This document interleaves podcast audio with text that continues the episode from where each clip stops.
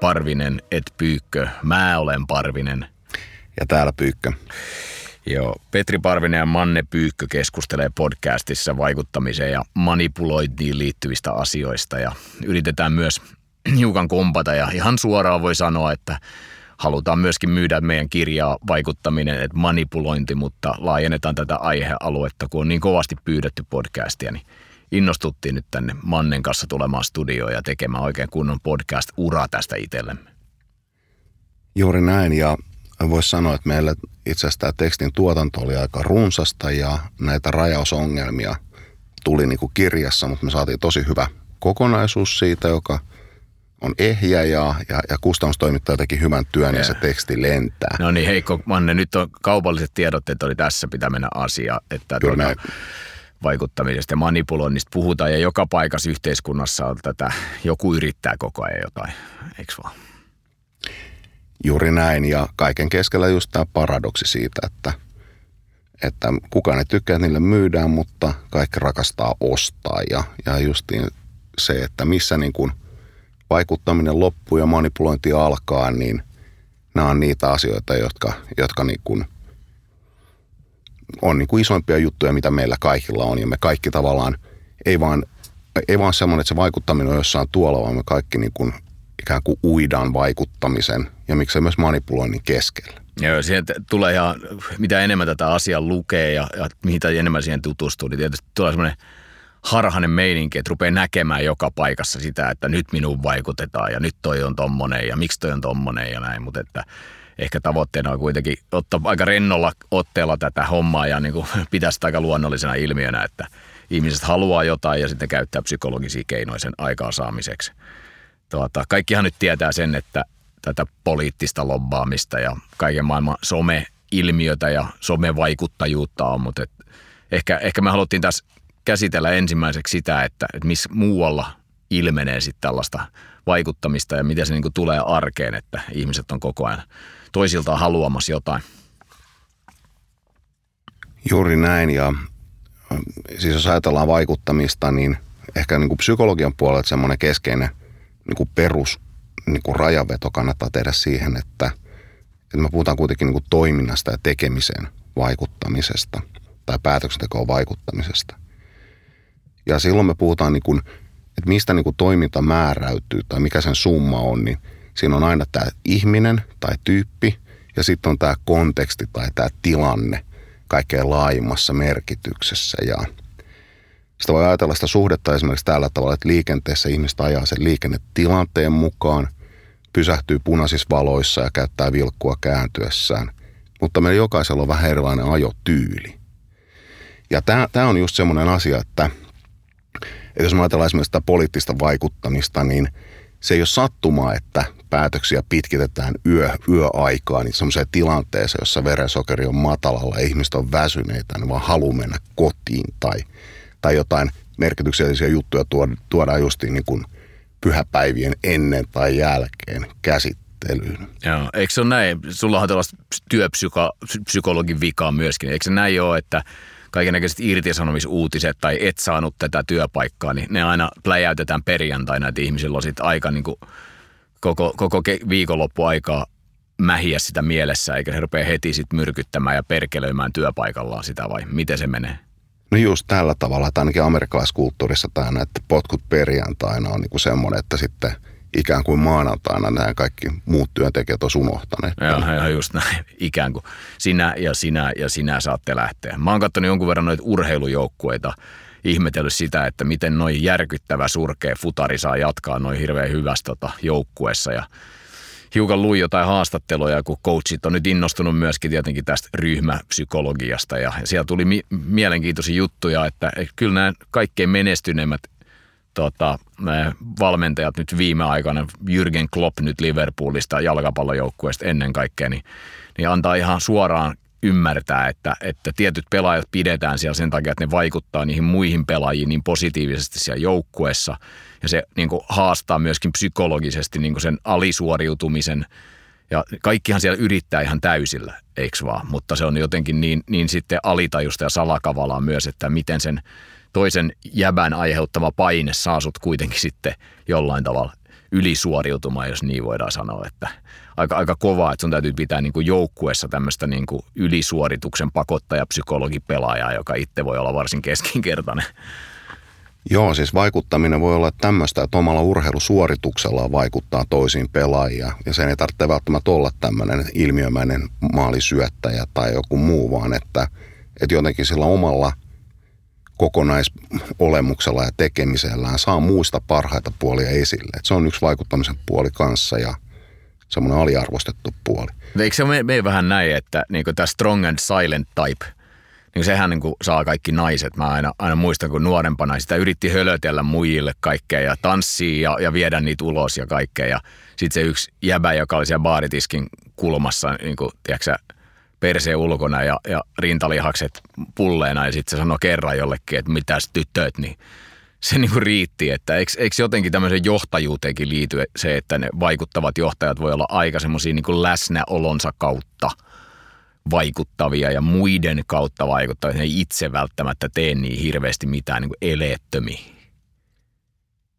Musta tuntuu, että ehdottomasti siinä on tämmöinen momentti mukana, että jos joillakin on totta kai semmoinen karisma ja semmoinen tietyllä tavalla johtaa tai vaikuttaa olematta äänessä on yksi semmoinen vaikuttamisen muoto varmaan, joka, joka on tämmöinen niin kuin aliarvostettu. Mekin puhutaan siis tästä läsnäolon merkityksestä, mutta sitten ehkä niin kuin tämmöinen karisma tai – muu vielä yhdistettynä siihen. Mm, tuo, mä, futiksesta on helppo tunnistaa vaikka arsenaalista Granit Saka, joka on niinku ihan järkyttävä huono pelaaja siihen joukkueeseen. Sitten sanotaan, että hyvä johtajatyyppi ja just levittää siellä sitä, sitä sen tietynlaista kulttuuria vaikuttaa niihin muihin pelaajiin. Mutta kuka Suomessa on sellainen johtaja, joka on eleetön, eleetön tyyppi ja, ja sitten vaikuttaa niinku muiden kautta, että Trumpi nyt tulee tietenkin mieleen sellaisen, joka meuhkaa ihan hulluna ja, ja on niinku sen vastakohta kuka se olisi tällaisen niin kuin, tavallaan strong and silent typein niin kuin, tota, perikuva suomalaisessa tällaisessa johtamiskentässä. No jos mietitään tätä urheilu, urheilu tota, maailmaa, niin kyllä mulla ainakin tulee mieleen takavuosien maajoukkuepelaaja Sami Hyyppiä, joka niin kuin sekä Liverpoolissa että maajoukkueessa oli semmoinen, joka niin kuin jotenkin niin kuin ankkuroi sen koko puolustuksen niin kuin sekä pelillisesti että muuten. Joo. Jotenkin mulla tulee ainakin mieleen niin kuin omasta faijasta sellainen, sellainen fiilis, että, että se oli niin kuin ihan sikahiljaa silloin, kun se oli niin kuin kotona. Se oli kova, kova tekee duuniin nuorempana, ja, tai silloin kun oli työelämässä vähän ehkä turhankin kovaa, mutta silloin oli aina sitten sellainen, että sit mutsi aina sanoi, että, että miksi et tee mitään, miksi sä aktiivisemmin niin kuin tavallaan keskustelivat paljon siitä, miten meidän faija oli meidän kanssa ja miten hän oli perheen kanssa. Se oli aina niin kuin hiljaa, mutta mun mielestä se oli aika positiivinen se hänen vaikutuksensa ja, ja, ja tuli sinne paikan päälle ja jotenkin kunnioitti sillä, en mä tiedä, ehkä se on naivi, että pieni poika kaipasi niin kovasti isänsä, että sitten kun isi oli siinä, niin sitten se, että isi oli niin kuin hiljaa ja poika sai puhua, niin se jotenkin tuntui mulle aina hirveän tärkeältä ja hän mun mielestä vaikutti positiivisesti muhun ja sai mut tuntemaan itseni tärkeäksi, kun mentiin pelaa sulkapalloa koko 60 minuuttia. Mä vaan heilutin hetula ja hän kuunteli, että et kyllä mä uskon, että se on. Eikö me yhtään yritysjohtajaa tuu mieleen, joka, joka niin kuin olisi semmoinen strong and silent type, joka, joka pysyisi tätä siellä. Ehkä ne on niin häviävän ohuilla tämmöisillä julkisuusprofiileilla varustettu, että kun vanha, vanha tota, toi, toi, toi Jim March, joka tuolla Stanfordissa vaikuttaa suuri suomalaisten ja skandinaavien ystävä, niin sanoi, oltiin joskus taco truckilla, ei on varmaan lähemmäs 90 ikää, oltiin vetämässä taco truckilla tota, jotain jotain juttuja sanoi, Petri, tiedätkö, yksi asia on edelleen tässä somemaailmassa niin kuin selvittämättä, että minkä takia ne, kenellä on tota vähiten asiaa, niin puhuu kaikkein eniten, että se, se on jäänyt selvittämättä. Niin voi olla, että niissä johtajissakin, niin me ei itse asiassa tiedetä niitä vahvoja johtajia, ne ei niin selkeästi nouse esiin, koska ne nimenomaan siellä varjoissa vaikuttaa. Mites Beni, Ben Zyskowicz tai, tai tämmöisiä muita niin kuin taustahahmoja poliittisesti, mä uskon, että ne on aika vahvoja tämmöisessä läsnäolo vaikuttamisessa. Joo, Benhän on ollut tunnettu siitä, että hän on ainakin ennen niin kuin tämmöinen läsnäolo niin kuin, tai tämmöinen esimerkillisyys sillä puolella. Ja musta tuntuu, että sä oot siinä oikeassa, että monet tämmöiset niin kuin, äh, vahvat johtajat, jotka ei tuo itteensä niin paljon esille, niin toisaalta on tämä somen maailma, joka suosii vähän toisenlaista tämmöistä itsestään me- metelin pitämistä tai muuta, että – musta tuntuu, että he ovat enemmän sitten keskittyneet siihen, että ovat pienen porukan arvostamia, mm. mutta sitäkin arvostetumpia siinä. Se jännä polarisaatio. Kato, sittenhän käy niin, että kun tämmöinen tyyppi on selkeästi sitä tyyliä, että hän on niin läsnäolon kautta, body languagein kautta, tekojen ei sanojen kautta vaikuttaja, niin sitten kun muut tietää, että se on sen tyyli, niin sitten kukaan muukaan ei tuo häntä esiin. Mm, mm. Koska jotenkin se loukkaisi sitä hänen omaa niin kuin, tavallaan vaikuttamistapaansa mikä on niin. taas tosi outoa, koska kyllähän ne ansaitsisi paljon arvostusta, sit jos varsinkin he tekee hyvää työtä sillä vaikuttamisella. Mutta täällä me istutaan eikä tule yhtään semmoista strong and silent type mieleen, että lapsuudesta tulee kyllä niitä jätkiä, jotka sai kaikki muijat, mutta et, ei, ei tule yhtään niin tavallaan sellaista, tota, sellaista tota, mieleen. No olisiko sitten kuitenkin tämä upeamman Jussi Pesonen ehkä semmoinen, joka on niin aika lähellä sitä, että tota, niin, niin, nythän tämmöinen niin tämmöinen, tai, tai poikkeuksellisesti ja otsikoissa tämän pääministerin kanssa tämmöisessä tietyssä nokkapokassa, mutta et muuten niin aika tämmöinen vakaata kurssia pitävä. Joo, joo. No joo, mutta että kaikki, ainahan puhutaan, kun kat, katsoo tanssia tähtien kanssa tai idols, tai sä oot niin magesti läsnä, sä oot niin läsnä, joo. Mitä se nyt oikein, Manne, on se, niin se läsnäolo sitten vaikuttamisen keinona? Miten sä niin tavallaan saat haluamas asian läpi vaan sillä, että sä oot, sä oot jossain mitä se niin kuin tarkoittaa psykologiana? No varmaan siis ensimmäisenä tulee mieleen siis semmoista joku tämmöinen mafia-elokuvien kuvasto, jossa sitten niin kuin, sinne niin kuin oikeudenkäynnin yleisö on tuotu joku lähiomainen ja siinä on tämmöinen joku uhkaava viesti tai tämmöinen, että jos todistat meitä vastaan, niin jollekin perhe tai sinulle rakkaalle käy huonosti, mutta todellisuudessa se on varmaan kaikenlaista muuta, että – totta kai jossain urheilussa semmoinen, että joku vaikka ratkaisupelaaja, joka on sairastuvalta palaa ratkaisuotteluun, niin, niin se voi luoda tämmöistä niin kuin nostetta tai uskoa tai Joo. muuta, mutta että... No miten ollaan läsnä? Mulla tuli ainakin mieleen se, se silloin joskus oli tämä Jyrki Katainen, Pekka Himanen, Himas Gate, eikö vaan, että vaan sillä, että Katainen oli ollut läsnä jossain palaverissa, niin sitten se oltiin koettu jotenkin painostukseksi, että täytyy ostaa Himaselta mielettömät tulevaisuusraportit. Niin, niin se on, se on semmoinen ei niin kauan aikaa sitten tapahtunut mielenkiintoinen tämmöinen, että missä valtion päämiestyyppinen hahmo niin kuin läsnäololla ja varmaan ehkä vähän tahattomastikin. Että mä en usko, että niin kuin se, se, niin kuin se – että suuri johtaja tulee sinne paikan päälle sitten vaan olemaan, niin, niin sillä tarkoitettiin. Mutta tuommoisia vaikutuksia se voi olla, että sitten ihan oikeasti virkamiehet sanoo, että ei siinä ruvettu kyselemään sitten, kun pääministerikin oli paikalla sitä asiaa tavallaan läsnäolollaan siunaamassa. Tämä on ihan, ihan siis totta, että kun me ei voida tietenkään tietää ihmisten vaikuttimia niin kuin tällä tavalla, mutta tittelit kangistaa ja tämä on yksi esimerkki siinä, että vaikka Kataisella olisi ollut niin kuin kaikki aikomus osallistumaan tämmöiseen keskusteluun tai tuoda niin kuin puhtaasti argumenttinsa vaan esille, niin mm. pääministerin roolissa sillä on sitten niin kuin enemmänkin painoarvoa ja sellaistakin painoarvoa, mitä ei, ei tavallaan verbalisoitu siinä.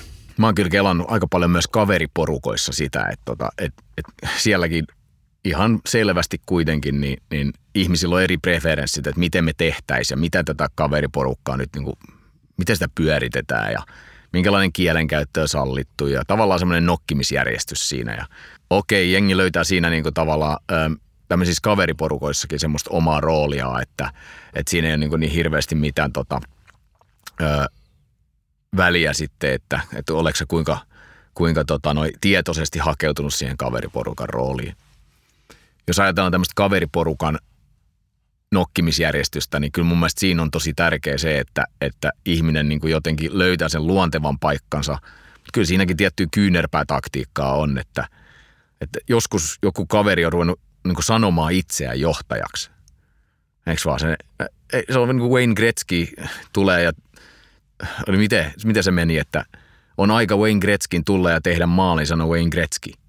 Sä niin kuin tavallaan ylennät itsesi tietyllä tavalla kuolemattomaksi sillä, että sä rupeat puhumaan itsestäsi yksikön kolmannes persoonassa ja kuulostaa aika persoonallisuushäiriintyneellä, mutta ainakin tässä, tässä meidän kaveriporukan tapauksessa, niin kyllä se kuitenkin vaikuttaa siihen sitten, että ihmiset alkaa nähdä sen tyypin myöskin johtajana. Ja sitten sitä ruvetaan tervehtimään, mitäs johtaja? Sitten kun kaikki tervehtii, että mitäs johtaja, niin mitäs niinku uudet tyypit, jotka tulee siihen tilanteeseen ja kaikki sanoo sitä, että, että, että moro, mitäs johtaja? Niin kyllä se vaan vaikuttaa että tavallaan, että tämä on niin kuin aika kingi jätkä ja, ja niin kuin tavallaan tämän, tämän, tämän sanan tässä kuunnellaan. Ja kun vähitellen alkaa pukeutumaankin niin kuin perinteinen johtaja, niin aika nopeasti jotenkin hakeutuu semmoiseen, semmoiseen rooliin, että miten sitä, varmaan olisi kiva opettaakin ihmisille, että miten sä oot niin kuin väkevästi läsnä. Niin se menee aika monta asiaa niin kuin tulee, tulee lähelle. Että yksi ainakin tämmöisen niin kuin läsnäolemisessa on kyllä siis se, että on niin kuin anturat auki ja valmis kuuntelemaan ja vastaanottamaan. Mutta sitten taas toisaalta tämmöinen tietty johtajuus, niin äh, kyllähän monesti kun tehdään tämmöisiä tiimityökokeita, niin, niin se, jolle se johtajuus tulee, niin ei välttämättä ole se, joka avaa. Mä oon aikanaan ollut soveltuustutkimushommissa ja 25 vuotta sitten – tein tämmöisiä assistenttihommia ja niihin liittyy tämmöisiä ryhmätyösimulaatioita.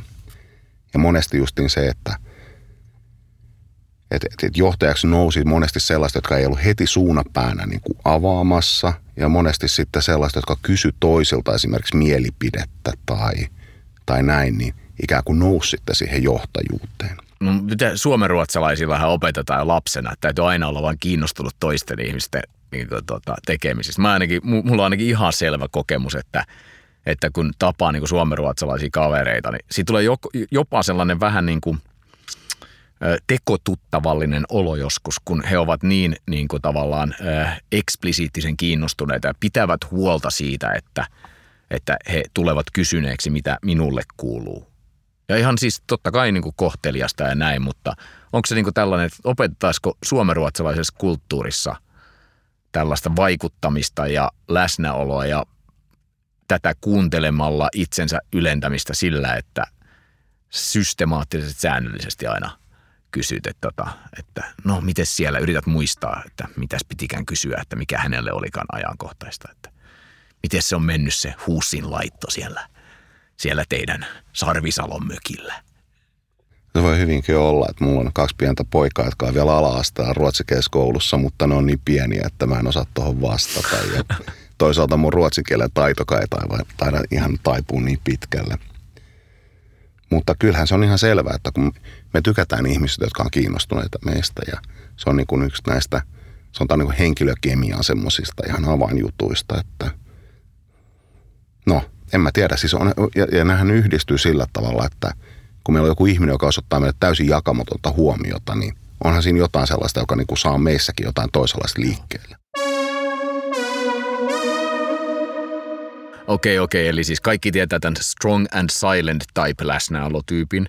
Ja sitten on tämä, tämä tyyppi, joka niinku tavallaan äh, antaa jakamatonta huomiota. Eli mm-hmm. tämmöisen niinku tavallaan kuunt, kuuntelun jakaja mm-hmm. niinku tyyppinen ihminen, joka, joka sit sitä kautta pystyy. No mitäs muita näitä tällaisia arkkityyppejä on niistä, niistä niin kuin ihmisistä, jotka jotenkin on tilanteessa väkevällä tavalla ja sitä kautta saa sitten itselleen suosiota tai omia asioita eteenpäin. Mulla tulee ainakin siis se mieleen, että monta kertaa, monta kertaa niissä tota, on tämä niin sanottu järjen ääni. Mm, Eli mm. jossain vaiheessa, kun menee liian niin kuin teoreettiseksi tai liian monimutkaiseksi, niin he on niin kuin niitä yksinkertaistajia. Mm he sanoo, että, että, tota, että ei nyt jaksa tätä hämmentää tätä pakkaa enää enempää, että tehdään näin. Ja ne on tavallaan aina, aina sit se, joka, joka tuo, tuo sen niin tavallaan, joskus tota, kenes kanssa mä juttelin sitä, että jos on la, naisten tai lasten kanssa niin kuin mies keskustelee, niin kuulemma pitäisi aina olla vahvasti jotain mieltä, vaikka olisi väärässäkin, että tuo sen turvallisuuden tunteen, että, että tässä nyt joku on nyt selkeästi jotain mieltä ja poistaa sit sitä hälinää ja epävarmuutta. Että en tiedä onko vanha-aikaista ajattelua, mutta että, että kyllä mä uskon, että se asuu syvällä ihan kaikissa meissä ihmisissä sukupuoleen ja ikään katsomatta, että sitä semmoisen niin epävarmuuden poistaja henkilöä, joka tulee siihen ja nostaa, niin kuin mun kaveri sanoi, joka on vähän tämmöinen uskonnollinen lääkäri, hän sanoo, että hän on semmoinen klerikki, klerikki, niin kuin lääkäripappi, ja se nostaa kädet, hän sanoo niitä ilmakäsiksi, eli ilmikset. Hän nostaa ilmikset pystyyn ja sanoo, että kuunnelkaa, ja sitten se sanoo sen jutun, mikä poistaa epävarmuuden tilanteesta. Joo, kyllähän tämmöinen, niin joka palauttaa kurssin tai kertoo, että mihin suuntaan nyt tai kiteyttää asian, niin se on, se on yksi tämmöinen tyyppi ehdottomasti. Ehkä voisi ajatella, että myös semmoinen, joka niin kuin jotenkin osaa koota tai, tai niin kuin vetää yhteen niitä teemoja. ei välttämättä semmoinen, joka niin kuin määrää niin kuin ikään kuin tai, osoittaa suuntaa eteenpäin, mutta jollakin tavalla löytää sen ikään kuin pienimmän yhteisen nimittäjän, että mistä tässä nyt loppujen lopuksi on kyse. Ja, se on jotenkin hanurista, että eikö kaveriporukassa, jos puhutaan ihan, nyt ei puhuta mistään työhommista, eikä oikein urheilujoukkojastakaan kaveriporukassa, jos saatat tavallaan sen yhteisen nimittäjän etsijän ja sen niin kuin tavallaan konsensuksen ja sovun ja missä me nyt navigoidaan näitä preferenssejä näin, niin eikö, ensinnäkin sinusta tulee vähän sellainen niin kuin nilkki, että se jengi rupeaa niin kuin ajattelemaan, että no, toi on tommonen, niin kuin, joka yrittää jotenkin aina sit pelata näiden ihmisten mielipiteitä. Ja sitten toinen, mikä mulle tulee mieleen on, että eikö, eikö niin kuin näillä sitten ne kerää itselleen vaikeuksia. Eli sitten kun sä rupeat siihen tämmöisen sovittelijan ja asioiden sovittelijan rooliin, niin sittenhän kaikki aina kaadetaan sun niskaa, että, että voisit sä Manne hoitaa tätä juttua vähän eteenpäin. Voisit sä vähän jutella tolle. Niin kuvittelisin, että se on niin kuin, jos tekee duuniksenkin jotain koordinaatio, niin aivan äärimmäisen raskas, jos sä oot sitten se talkkari, talkkari, sosiaalinen talkkari siinä kaveriporukassakin aina, joka vetää kaikki perässä ja jengi freeridaa sitä, että – sä näet sitä sosiaalista vaivaa, että sä sovittelet ja navigoit eri ihmisten preferenssejä. Kuulostaa aivan hirveältä. Joo, tämmöistä totta kai paljon tapahtuu. Mutta kyllähän siis periaatteessa se, että niinku tiimissä niin, niin, niin äh, se, että yksilöt luo tavallaan semmoisen toisen tiimipersoonan siihen päälle. Ja sitten se voi olla jollakin tavalla kangistava tai se voi olla vapauttava tai jotain muuta tällaista. Ja sitten toki tämmöisissä tiimiprosesseissa niin kaivataan monesti jotain vastavoimia, että tota, joskus sanotaan, että ikään kuin amerikkalainen kulttuurikin luo itsensä niin kuin vastavoimien kautta. Että ennen se oli Neuvostoliitto ja nyt se näyttää olevan Kiina ja tavallaan jos ei sitä ulkoista uhkaa ole, niin sitten niin kuin tavallaan aletaan keskenään joo, joo. kärhämöimään. Ja suomalaisesta koulumaailmasta, niin ainakin en mä tiedä, koulun jälkeen niitä ei ole niin kauheasti näkynyt. Mä muistan koulussa jengillä oli se koulupersona, että sä aina vastustat kaikkea. Sä aina ei, kaikki on aina tylsää, kaikki on mälsää. Ei, ei, kuulostaa tylsää, että en mä lähde tuohon juttuun. Ei ole mun näköinen homma. Tiedätkö, että niin jotenkin koulussa, kun oltiin sille, niin tämmöisessä valtion oppilaitoksessa, että sä on niin itse valinnut sinne mennä vaan, niin, niin siellä oli niitä tyyppejä. Ja silloin oli kyllä valtava vaikutus, että sitten kun oli joku juttu, mihin se ikuinen vastarannan kiiski sitten suostui, ja se sanoi, että hei, että, että, että, että tämä on hyvä – niin sit se oli silloin ihan hirveä vaikutus kaikkien jengeihin. Oho, kato, että Annukkakin sanoi, että tämä on hyvä, että mihin vedetään viiva nyt tässä kohtaa. Nyt joku lippus alkoi, tämä me tehdään. Niin voiko joku ihminen tavallaan vaikuttaa sille, että se vaan on aina negatiivinen ja sitten se kerää niin kuin tavallaan jotain latauspisteitä siihen, että sitten kerran kun mä oon positiivinen, niin sitten se niin kuin halkaisee koko homma. Kyllä varmaan tämmöistä poliittista pääomaa voi niin kuin – jollakin tavalla kerätään, mutta välillä tuntuu, että Suomen EU-politiikassa me kerätään ikuisesti jotain tämmöistä poliittista pääomaa, jota ei sitten kuitenkaan käytetä, että se on vähän sama kuin suomalaiset käyttää verryttelyasuja paljon, niin milloin tulee se kansallinen huippusuoritus, johon niin kuin näitä verryttelyasuja tarvitaan, tai milloin me ollaan kerätty EU-politiikassa semmoinen pääoma, että me ikään kuin se jotenkin kertakaupalla sitten realisoidaan. Mulle tulee tuosta koulujutusta vain mieleen se, että – yhdeksännen luokan keväällä mä muistan hyvin, hyvin elävästi se, että kun osa oli menossa ammattikouluun ja osa oli menossa lukioon, niin siinä oli semmoinen tilanne, jossa niin kuin tavallaan se, että ollaan niin kuin yhdessä viimeistä aikaa, niin ehkä sai sitten tämä niin kuin amisjengen käyttäytyy vieläkin ehkä vähän rauhattomammin tai ikään kuin semmoinen, että nyt niin kuin, vähän niin kuin, että kaikki mitä haluaa sanoa tai tehdä, niin nyt se pitää laittaa niin kuin pöytään tässä on mun käsittääkseni vähän kulttuurierojakin, että joissain toisissa kulttuureissa kuitenkin sit se, että sä niin ulosmittaat ihmisistä sen ö, hyödyn vähän nopeammin. Ja, ja että on niin täysin sosiaalisesti hyväksytty sillä tavalla, että sitten kun se paikka tulee, niin sitten sä tietyllä tavalla yrität sen parhaassa saada tästä jengistä sen ilon irti ja mm, sitten niin mm. etiä päin, että Joo. Iso, isot kulttuurierot siinä, että, tota, että kuinka tota, sosiaalisen pitkän pääoman perässä ja sen, että susta jää niin kuin hyvä kuva näille ihmisille, vaikka sä et todennäköisesti tapaa niitä enää koskaan. Joo, siis amerikkalaiskulttuurissa on tämmöinen, että I owe you one, you owe me one, on niin kuin, siis semmoista, mistä puhutaan hyvin arkisesti, että, tota niin, niin, että sillä tavalla tämmöinen hyötyajattelu ehkä siellä on, on, on läpässyt kaiken. Mutta tuossa aikaisemmin mainitsit tästä, että sun isä oli taipumus siihen, että että se oli enemmän tämmöinen vastaanottavainen ja, ja, ja tämmöinen näin ja, ja että sä dikkasit siitä. Ja mulla on vähän ehkä samanlaisia kokemuksia ollut, mutta mä miettiä sitä, että ehkä tässä on myöskin tämmöinen sukupuol- sukupuolten välinen ero siinä mielessä, että tuntuu, että miehet monesti tekee yhdessä asioita, kun taas naiset on yhdessä ja naiset jotenkin osaa niin kuin keskustella sillä tavalla toisella tavalla. Ja, ja musta tuntuu, että ehkä niin kuin tämmöinen just amerikkalainen kuvasto tästä asiasta on semmoinen, että isä ja poika heittelee baseballia, niillä on niin kuin tämmöiset räpylät kädessä ja ne heittelee toinen toisillensa. Ja just tämän heittelyn lomassa käydään se kaikkein tärkein keskustelu. Joo, joo, joo. Mä olin maanpuolustuskurssilla joskus ja, ja se oli kyllä tota, järkyttävä yhdenmukaista, että mitä ihmiset niin sanoivat vapaa-ajalla tekevät. Kaikki esitteli siinä ja pitkät litaniat siitä, että mikä minä olen, mitä minä olen tehnyt ja kaikki halusi nyt kertoa itsestään siinä vähän ihan ymmärrettävää, mutta sitten kun kysyttiin vapaa-ajalla, kaikki sanoivat, että niin, ja minäkin olen vapaa-ajalla lasten harrastustaksikuski, mutta tulee siinä sitten autossa puhuttua ne tärkeät asiat, että niin kuin jotenkin se harrastuksiin vieminen ja sieltä palaaminen ja se niin kuin hetki oli sitten aivan niin kuin kaikille sen niin kuin vanhemmuuden ja, ja, ja niin kuin lasten kanssa niin kuin keskusteluyhteyden vuorovaikutuksen ja sitten mahdollisen vaikuttamistyönkin niin kuin, niin kuin epiteetti, että aika, aika niin kuin mono, monoteististä hommaa, että kaikki jotenkin ilmoittautui siihen samaan rooliin siinä vanhemmuudessa. Joo, siis taksikuskit varmaan, tai sitä ehkä osaa arvostaa taksikuskin ammattia toisella tavalla, kun on vienyt lapsia harrastuksiin ja on niin kuin hakenut sieltä. Ja mm. no siinä, siinä tapahtuu just tavallaan se, että se on niin kuin periaatteessa tämmöistä joutoaikaa, mutta silti kaikkein tärkeintä aikaa. No vastaa mulle vielä hei tähän loppuun yhteen erittäin tärkeisen kysymykseen, että miten mä voisin vaikuttaa mun kavereihin niin, että ne eivät ehdottaisi tai haluaisi mennä huonoihin rafloihin.